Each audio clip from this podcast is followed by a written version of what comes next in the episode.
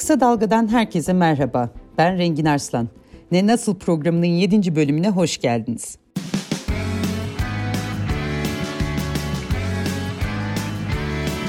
Kulağınız bizde olsun. Kısa Dalga Podcast. Bu hafta konum hepimizin yakından takip ettiği bir konu. Asgari ücret. Asgari ücret komisyonu her yıl olduğu gibi bu yılda Aralık ayı başında toplandı. 7 Aralık'ta ikinci toplantısını gerçekleştirdi. Komisyonun yılbaşından önce 7 milyon işçinin ve onların aileleriyle birlikte yaklaşık 30 milyon kişinin geçimini ilgilendiren kararı açıklaması bekleniyor. Komisyonda 5 işçi, 5 işveren ve 5 hükümet temsilcisi bulunuyor. İşçileri en çok üyesi bulunan işçi sendikası Türk İş temsil ediyor ve asgari ücrette oy çokluğuyla belirleniyor.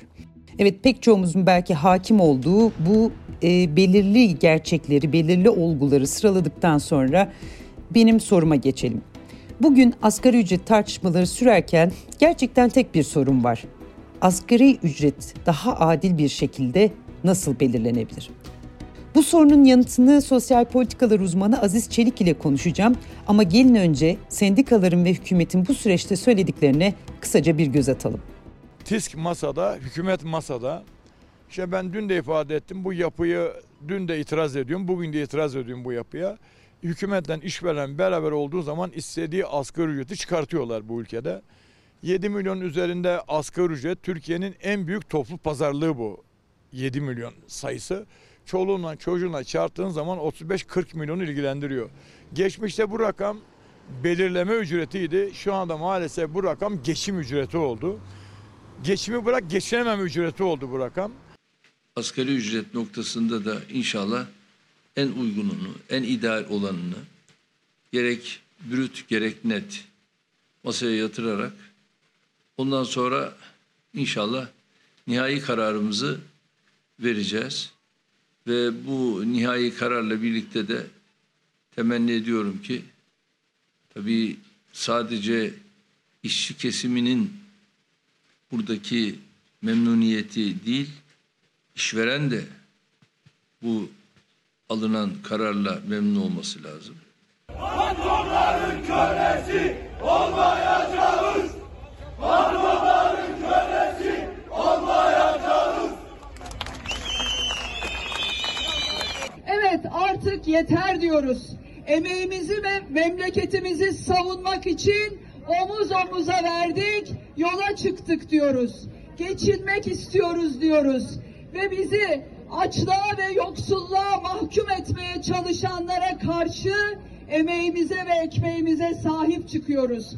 Çünkü işsizlik, pahalılık, zamlar, faturalar bizim belimizi büküyor. Asgari ücretin bir boyutu teknik olarak yani ülkenin içinde bulunduğu enflasyonu, işte e, muhtelif düzeylerdeki harcama kalemlerini dikkate alarak asgari ücretin e, toplumda e, ortalama beklentileri karşılayacak, toplumda hakkaniyet duygusunu e, destekleyecek bir oranda belirlenmesidir. Türk İş Genel Başkanı Ergün Atalay'ın, Cumhurbaşkanı Recep Tayyip Erdoğan'ın, DİSK Genel Sekreteri Arzu Çerkezoğlu'nun, işçilerin ve Çalışma Bakanı Vedat Bilgin'in açıklamaları, talepleri böyle. Erdoğan ücret ile ilgili net bir yorum yapmadı. Türk İş Genel Başkanı talep ettikleri meblağı söylemedi. Ancak bu arada disk asgari ücretin 5200 Türk Lirası olmasını talep etti. Bu arada işverenleri temsil eden TİSK de henüz bir rakam telaffuz etmedi. Ancak ne yazık ki görünen köy kılavuz da istemiyor. Ekonomik durum ortada. Türk lirası dolar karşısında yılın başından beri neredeyse yarı yarıya eridi. Ve elbette asgari ücretin belirlenmesinden konuşurken enflasyonu anmamakta olmaz. Yine yakından takip ettiğinize emin olduğum bir e, veri. Türkiye İstatistik Kurumu'nun Aralık ayı başında açıkladığı resmi enflasyon oranı tüketici fiyatlarının Kasım ayında yıllık %21 arttığını gösteriyor. Fakat sepetini temel gıda maddeleriyle doldurmaya çalışan pek çokları benim gibi bu kadar yüksek bir oranın bile üstünde bir pahalılık ile karşı karşıya olduğunu söylüyor. Öyle ki bağımsız bir araştırma grubu olan Enflasyon Araştırma Grubu da hesaplamasında tüketici enflasyonunun 12 aylık artış oranını %58 olarak gösterdi. Onların bulduğu veri bu idi. Tüm bunların arasında elbette olan asgari ücretli oldu. Çünkü mevcut asgari ücret ilk kez yoksulluk sınırının altına düştü. Asgari ücret ilk kez dolar bazında Avrupa'nın en düşüğü haline geldi Türkiye'de. Evet bu arada Twitter'dan sizden gelen yorumları okuyup Aziz Çelik ile söyleşimize geçeceğim. E, çünkü geçenlerde Twitter'da asgari ücretin ne kadar olması gerektiğini sormuştum. Bunun dışında da yanıtlar verenler oldu gerçekten. E, beklentilerini söyleyenler, neyin olması gerektiğinden ziyade neyin olabileceğini söyleyenler de oldu. Dikkatimi çeken iki yanıtı burada aktarmak istiyorum. Birisi şöyle diyor. Her iki tarafı mutlu etmenin tek yolu asgari ücret ve bir miktar üstü için vergi muafiyeti. İşveren için de sigorta prim desteği. Diğer türlü maliyetler yüzünden personel almaya korkar oluyoruz. Bir başkası da şöyle demiş. Hesap ve hükümet politikası bariz ortada. Benim fikrim mevduat faizini arttırsınlar, doların yükselmesini önlesinler. Bunu yapmadıktan sonra 5000 TL bile yapsalar asgari ücret 3 ay sonra bu fiyatta yetersiz kalır demiş. Evet sizden gelen yorumların bir kısmı böyleydi. Şimdi mikrofon konunun uzmanında. Benim büyülü diye tarif ettiğim bunu biliyorsunuz artık. Nasıl sorusunun yanıtını Aziz Çelik verecek. Türkiye'deki örnekte şimdi e, örneğin geçen gün Türk İş Genel Başkanı'nın bir yorumu vardı. Bu programda da aldık aslında onun yorumunu. Diyor ki e, hükümetin ve işverenin e, aynı masada olduğu, aynı tarafı tuttuğu bir ortamda e, bu komisyonda zaten işçilerin söyleyeceği e, sözde yani genelde ikisi anlaşma yapıyor ve bitiyor diyor. Siz buna katılıyor musunuz? Türkiye'deki bu toplu e, asgari ücretle ilgili işte ortaya çıkan e, bir araya gelen daha doğrusu komisyonda e, ne yapılmalı ki örneğin? E, sizce ya da bir şey yapılmalı mı daha adil bir sonuç çıksın? Şimdi tabii Türkiye'de asgari ücret tespit komisyonunda karar çoğunlukla veriliyor. Yani üç taraf var. Beş, beş, beş. E, o, e, üç taraf var ve çoğunlukla veriliyor. Tabii bu, bu taraflar blok oy kullanıyorlar doğal olarak. E, dolayısıyla iki taraf bir araya geldiğinde asgari ücret tespit komisyonundan karar çıkıyor. Şu ana kadar e, yani 2000 mesela 2000 yılları dikkate alacak olursak yani yaklaşık 21 asgari ücret saptandı. Bunların sadece dördünde oy birliği var. Yani dört kere tarafların tümü asgari ücrete evet dediler. Onun dışında e, 15 kez işçiler şeye muhalefet etmiş. E, asgari ücrete muhalefet etmiş. Yani dolayısıyla 15 kez şeyi bir araya gelerek işveren ve hükümet cephesi bir araya gelerek asgari ücreti belirlemiş. Dolayısıyla Türkiye'de asgari, saptanan asgari ücretin büyük ölçüde e, işveren ve hükümet tarafından belirlendiği e, şeyi doğru e, nedir tespiti doğru.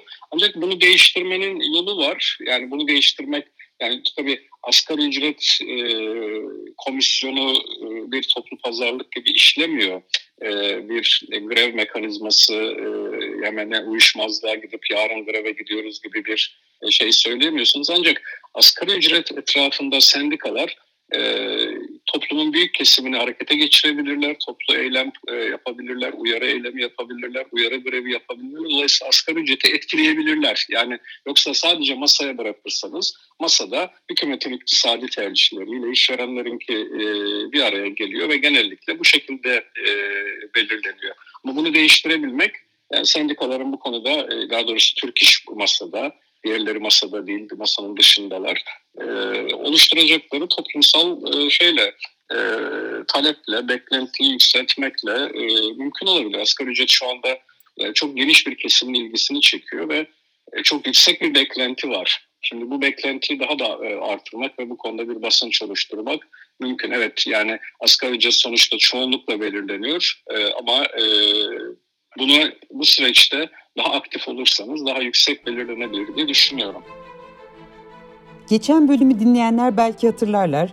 Sevgili Tomris Cesuroğlu ile pandemide eğitimi konuşurken eğitimin en önemli unsurunun öğretmenler olduğuna değinmiştik. Ve ben programın özetini öğretmen, öğretmen, öğretmen diyerek yapmıştım. Bu program için Aziz Çelik ile konuştuktan sonra sendika, sendika, sendika desem yeridir sendikal örgütlenmenin önündeki yazılı olan olmayan tüm engellerin kaldırılması, işçilerin birliği ve gücü özellikle Türkiye gibi milyonlarca asgari ücretinin olduğu bir ülkede ne kadar vurgulansa az. Ki bu hafta o mücadeleyi verenler arasında gazeteciler de vardı. Zira benim de eski işverenim olan BBC'de İstanbul bürosunda çalışan meslektaşlarım 7 Aralık'ta grev kararı aldılar. BBC umarım bir an önce İstanbul bürosunda çalışan birbirinden kıymetli, deneyimli gazetecilerin taleplerine kulak verir ve çalışma şartlarını bir an önce iyileştirmek için adımlar atmaya başlar. Bu bölümü iki alıntı ile bitirmek istiyorum. Birincisi bundan tam bir yıl önce o zaman Yeni Şafak gazetesinin ekonomi yazarlarından biri olan, bugün Merkez Bankası Başkanı olarak görev yapan Şahap Kavcıoğlu'nun asgari ücret ile ilgili yazısı. Kavcıoğlu bundan tam bir yıl önce şöyle demiş. Asgari ücretin kabul edilebilir bir rakamda belirlenmesi çok önemli.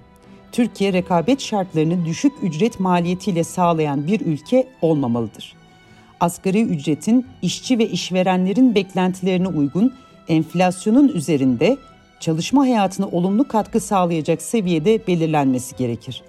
Sonuçta asgari ücretin gerçek bir geçim ücretine dönüşmesi en büyük beklentimiz. Kavcıoğlu'nun özellikle son faiz kararlarından sonra Türk lirasının değer kaybıyla birlikte umarım e, bu yazısındaki şu cümleyi e, hatırlıyordur Sayın Kavcıoğlu diye düşünüyorum.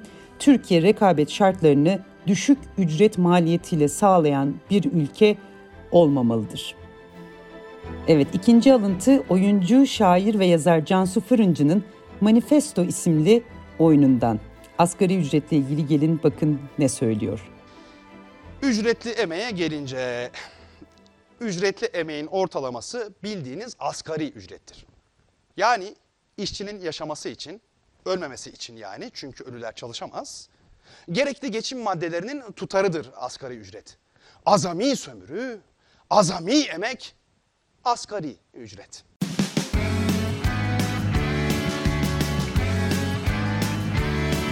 Kulağınız bizde olsun. Kısa Dalga Podcast. Ne Nasıl programına Kardeş Bayramlar bölümüyle devam edelim. Hatırlayacaksınız her bölümde hem Anadolu'da yaşayan kadim medeniyetlerin yılın her ayını nasıl bir bayramla donattığını hatırlamak için hem de üzerinde yaşadığımız bu bereketli toprakların bayramlarını kutlamak için bir vesile olur diye Anadolu'da kutlanan bayramları hatırlatıyorum. Aralık ayı bayramlar yönünden bereketli. Hatırlayacaksınız yine geçen hafta e, Türkiye'deki Yahudilerin de kutladığı Hanuka bayramı vardı. 4 Aralık'ta ise Antakyalı Ortodokslar Azize Barbara bayramını kutladı.